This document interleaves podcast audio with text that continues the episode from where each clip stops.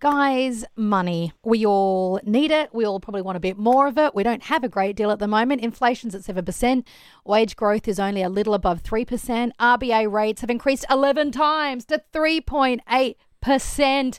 I don't understand any of the things I just said, so we've got on the phone the man who does. He's a dear friend of the station from 3P Corp. Ziggy, good morning, Ziggy. Ah, good morning, Lucy and Kel. How are you? I'm good. I'm first good. question. First question, Luce. Ziggy, explain inflation. Go.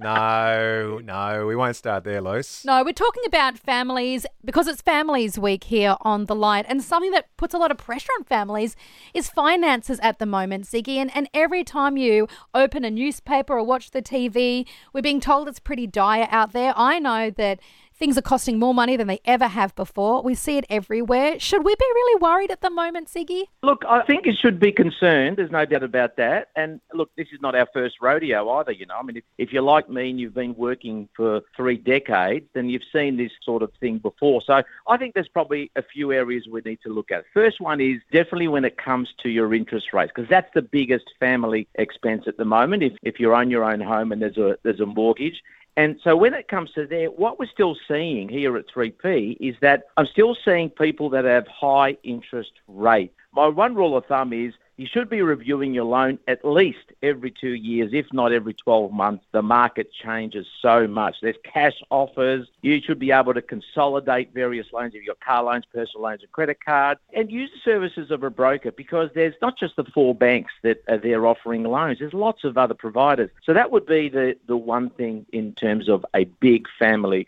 expense. The other one is our living expenses. Mm. Okay, and we're all concerned about our living expenses. We hear about things going up.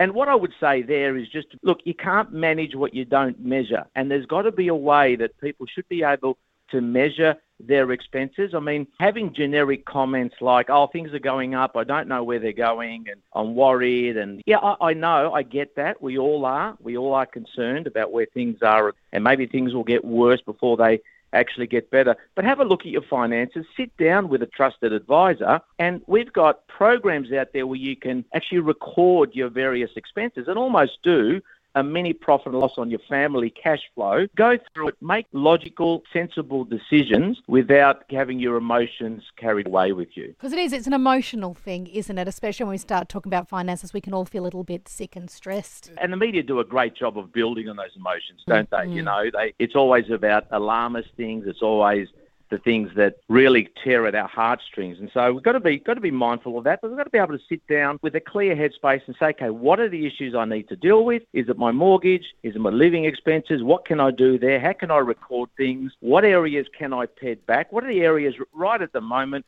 If we just need to bunker down for a couple of years, which areas can I just reduce those costs in? Maybe we do need to make some decisions around Netflix. If that's your sort of entertainment, look at any other areas where you can cut back. But just with a sensible head and a clear head, speak to someone about it and just make some sensible decisions, I think, at the moment. Hmm. We love talking to you, Ziggy. We love everything you do because, again, and knowing you as we do, Ziggy, because you're a longtime friend of the light, you aren't just about the figures, you're always about dealing with people. It's an emotional relationship people can have with finance. What is the one mistake you see families making most when it comes to finance? Is it the lack of understanding about their finances? Is it that people are afraid of dealing with money or afraid of the future? Is there one thing you can highlight that people might can avoid as they move into the next couple of months, especially as we head into the financial year? What I've seen, Cal, is there are people who are scared of looking into their finances deeper and doing it with someone because they're scared of what may come up. They're scared to see of actually where the expenses are going. But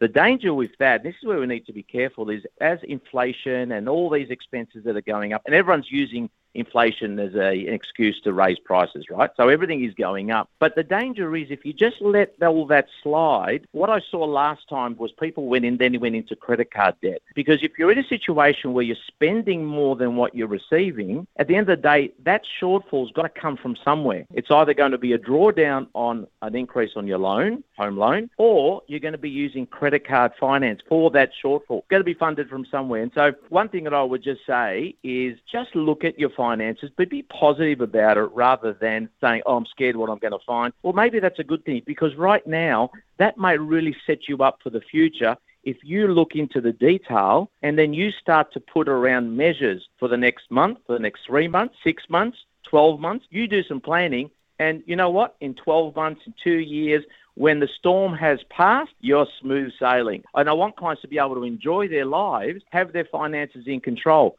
You don't have your finances in control, very hard to enjoy your life. Hey, Ziggy, we're so thankful for your time this morning. Knowledge is power, so let's not be scared, but let's just be aware so we can all make really great decisions at the moment. Ziggy, thank you so much for your time this morning. Have a great rest of your day. Thank you, guys. You too. Bye.